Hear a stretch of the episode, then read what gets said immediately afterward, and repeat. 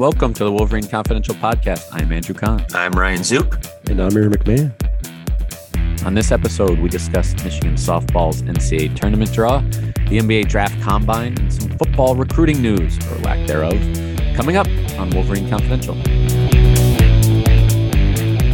All right, guys, good to be with you here. It's been a little while. It's Tuesday morning, May 17th.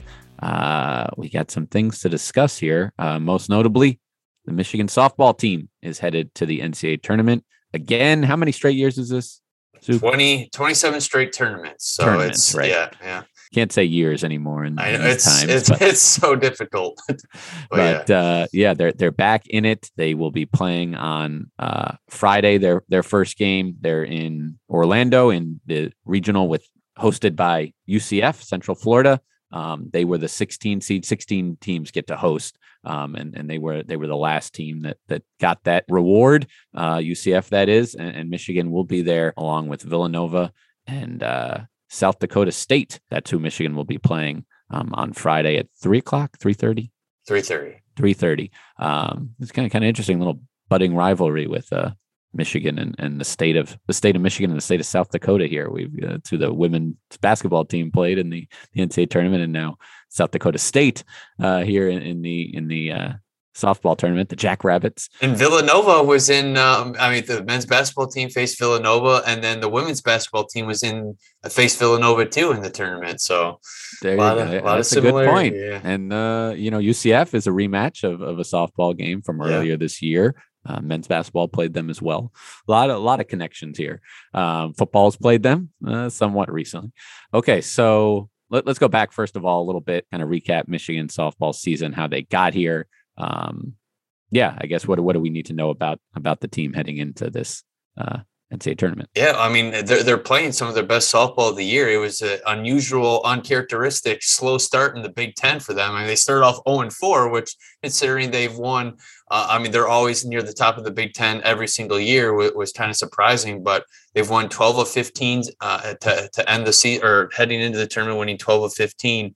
So they're they're playing pretty well. I mean, they, with with their two pitchers that they've had now for for four years, Alex Storako and Megan Beaubien, they're going to be in most games. It's a matter of if the bats can get going and store enough runs, and, and they're starting to do that here um, to, towards the latter part of the season. So, um, but yeah, I mean, they're they're they're playing pretty well, and, and, I think they got the most favorable draw possible for the NCAA tournament. I know Carol Hutchins last year was just irate with the the selection committee because she felt that they had a should have hosted a regional after the season they had, but the Big Ten played a conference only schedule. All the teams RPI was was they were punished for that and and had to go across country to Washington, which was also the number 16 overall seed but I mean they were they they were better than than the 16 overall seed. They were a top 10 team for most of the year, ranked a lot higher in RPI. But when you look at at going to the UCF region, like like you said, Michigan played them earlier this year, and Alex Storako threw a no hitter and a six nothing victory. So they've had success against UCF, and the, yeah, there's no other Power Five teams in this regional. So if you're Michigan, you really have to like their their draw. Yeah, the the bats overall, yes, have have have come alive a little bit more towards the end of the season, but still, the last couple games um, haven't haven't quite been there. The the semifinals of the Big Ten uh, tournament on uh, on on Friday night against Northwestern, the the top seed in the Big Ten.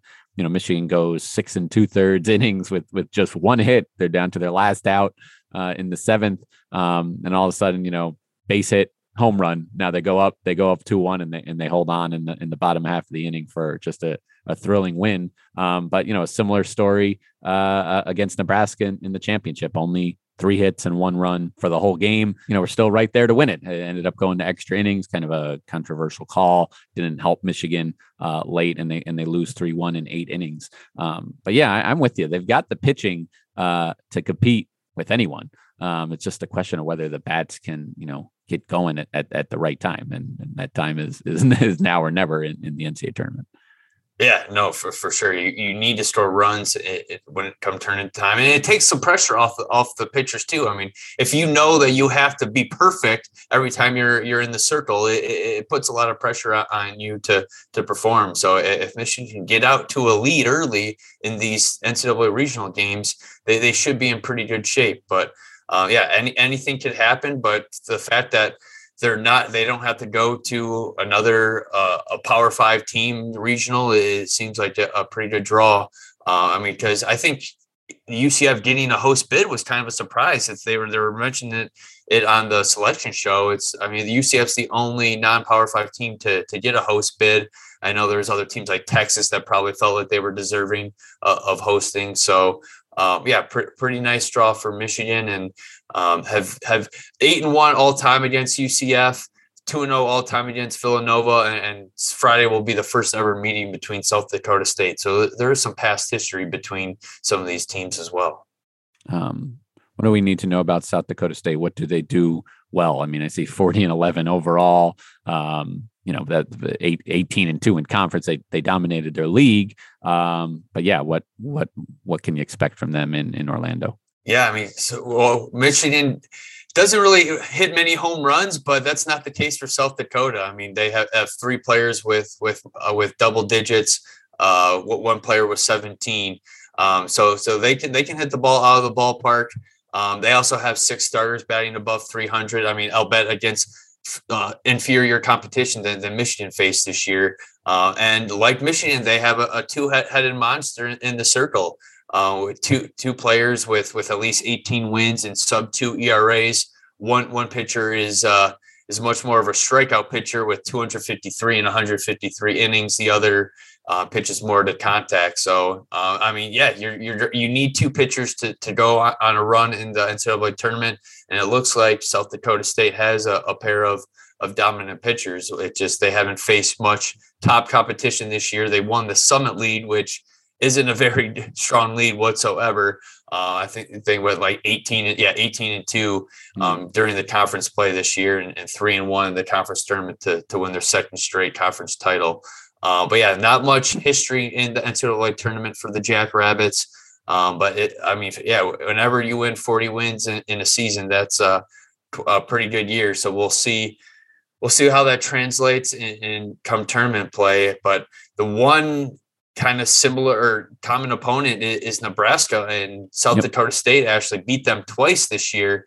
Um, and, and, Michigan went 0 and 3, I'm pretty sure, against the Cornhuskers. So if you're looking at head to head matchups or, or, or, common opponents, you're like, all right, maybe South Dakota State can, can make it a tough game. And I, I think they can.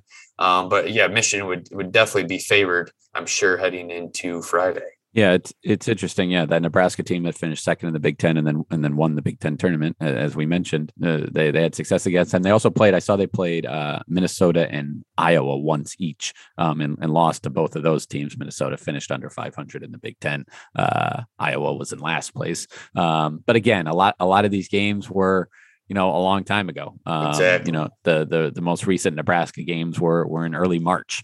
Um, so yeah, it, I, how much you know you can put on that, I, I don't know. So much of it comes down to just whether you, get the bats going and, and, get those hits when you know when when you do get your base runners on because against the elite pitching those those those opportunities are are are rare um, but they they get South Dakota State um, and you know Villanova and and UCF as we mentioned the other teams there uh, so yeah, let, us let's remind folks how it works. It's it's a double elimination deal. So you kind of you play your round robin until uh, uh, it's not a set number of games because it's kind of based on um, yeah once once each team has has two losses basically. That's how it works. Winners right. winners play, losers play, and keep it moving from there. Sometimes you need need that extra game to to decide it at the end. Um, but Michigan, the last time they got out of this round was when 2016 so it's been yeah. it's been a while yeah it's yeah. which is surprising because i mean they were they were making runs to the college world series pretty regularly um, and then they've yeah i mean they've only hosted one regional in that time and, and yeah and uh, I mean they've come one win away a, a, few times during that stretch, and then would, would lose two straight um, in, in, the finals to to get eliminated, which you which is which which hurts, which got hurt. Um, but yeah, this year I, I I didn't think they had a good. Sh- I mean, last year Washington was a very good team. Traveling all the way out, out to Seattle is, is tough, tough on, on, on, the players. But this mm-hmm. year, I, I think, I mean, if they if they don't advance, it would be a disappointment. Uh, they have the pitching to do it. They're not facing any top competition here. Uh, I mean, UCF's had a great year, but I mean, they were three, three and seven, I think, against ranked opponents. So they, they do have some impressive victories, but they've also played a tough schedule and did, didn't fare so well against other top teams. So it's a very winnable region. And yeah, at, at this point, I mean, with with with the sh- or a little bit of a drought here to reach the super regional, I think anything less would be kind of a disappointment this season pitching is so important too in these tournaments. You know, if you have one or two horses, as they say, it can help you go a long way. And if they can put together some some strong performances, and Michigan can put some runs on the board, they like you said, they shouldn't have an issue uh, winning this regional. So yeah, three thirty Friday, South Dakota State on ESPN Plus.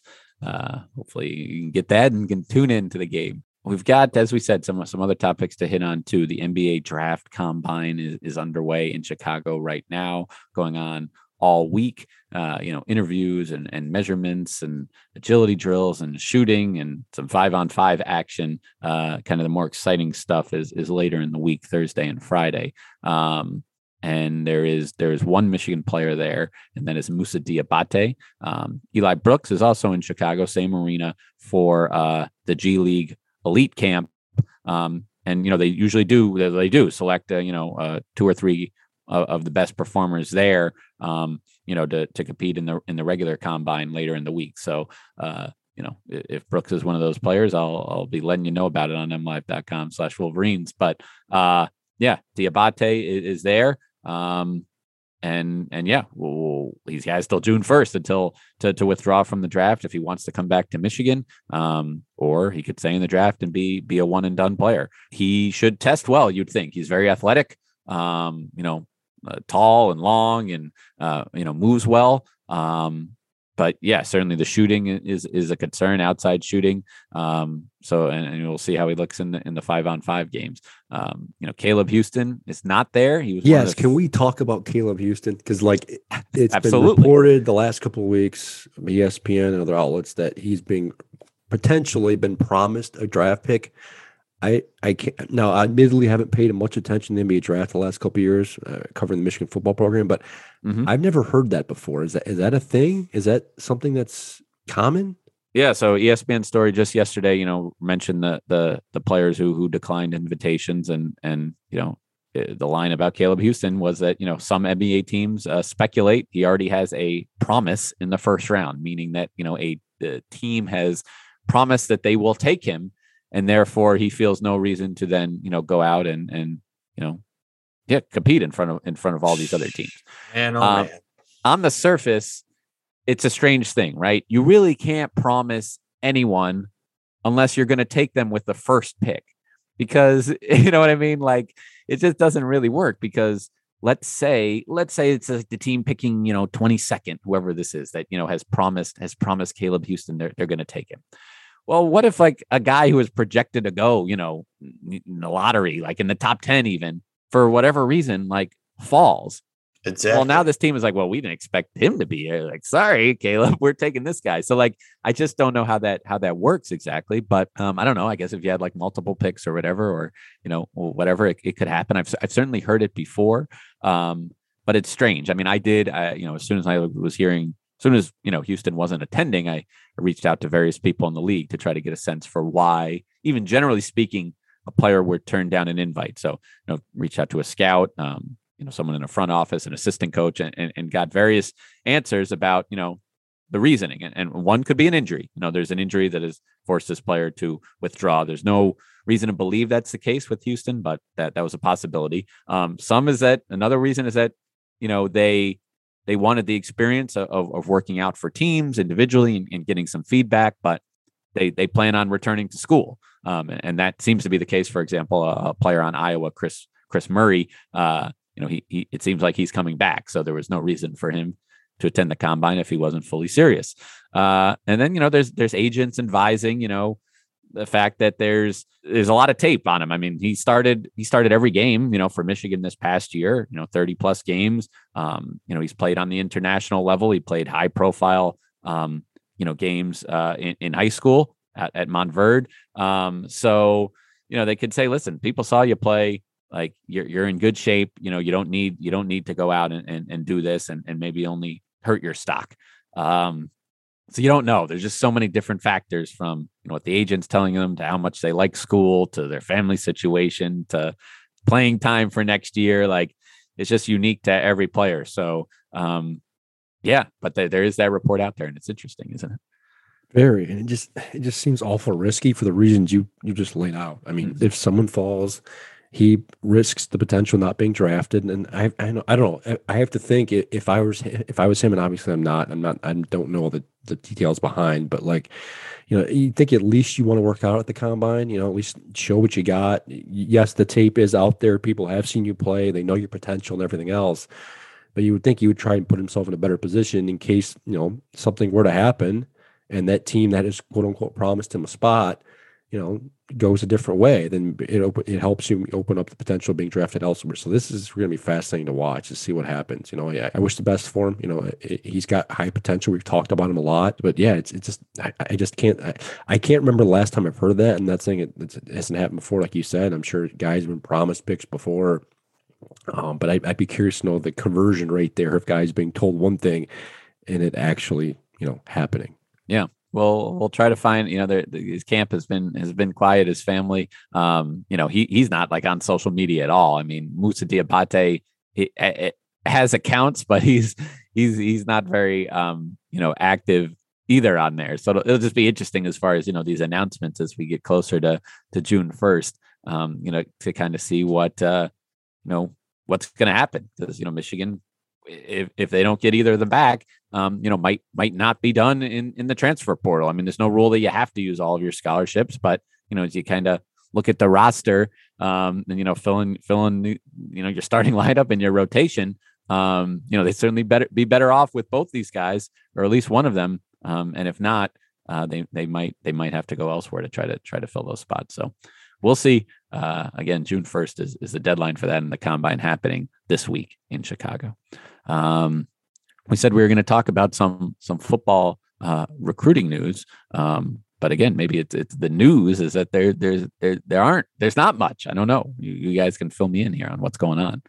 Yeah, I mean, all, all, quiet really on, on the Michigan recruiting front right now, which is not good news for the Wolverines. I mean, it's it it, it was players were, were taking visits last month and and now now the coaching staff's out for the spring evaluation period and, and evaluating prospects. And the fact that they haven't landed any commitments since march is uh, a little bit alarming. They only have six players in this 2023 recruiting class and it's still early. There's no time to panic yet but the fact that they only have six players and their top ranked commit, Raylen Wilson, a, four star linebacker out of Florida, he's already scheduled official visits to go to other two other schools in June is and seems to have the door open for for other schools to kind of pry him away from Michigan. Um, not great news for for the Wolverines. So um, we'll, we'll, see what happens. But Michigan struck out on a lot of top targets so far. So they're having to go to second, third, fourth options and and are typically at this time of year they would be offering guys in future classes, but you've seen a lot of players in this 2023 class announce this past month that they've received an offer from Michigan, which kind of tells you that they're they're moving on to plan Bs here in trying to evaluate and find other players in this class because some of their top options just straight up decided to go else or commit elsewhere. So it's it's not nothing's official until signing day, but yeah, I mean, there when you look at the rivals like Penn State, Ohio State, uh, Notre Dame, even Michigan State's been recruiting pretty well. At this point, you're like, man, uh, when's when's Michigan going to do something? And they, they need a, a big time commitment in a big way at this point to to maybe generate some momentum that mo- many people thought they have had after a, a, Big Ten championship last year. A couple of things are at play here. One, I think we went over this last year. Didn't we have a similar discussion this time last year when they brought in Mike Macdonald and overhauled the coaching mm-hmm. staff? They got off to a slow start recruiting. Now they didn't go through an overhaul to the same degree this offseason, but keep remember they got a new defensive coordinator. Uh, yes, it's a similar, you know, similar scheme and everything else, but it is a new face.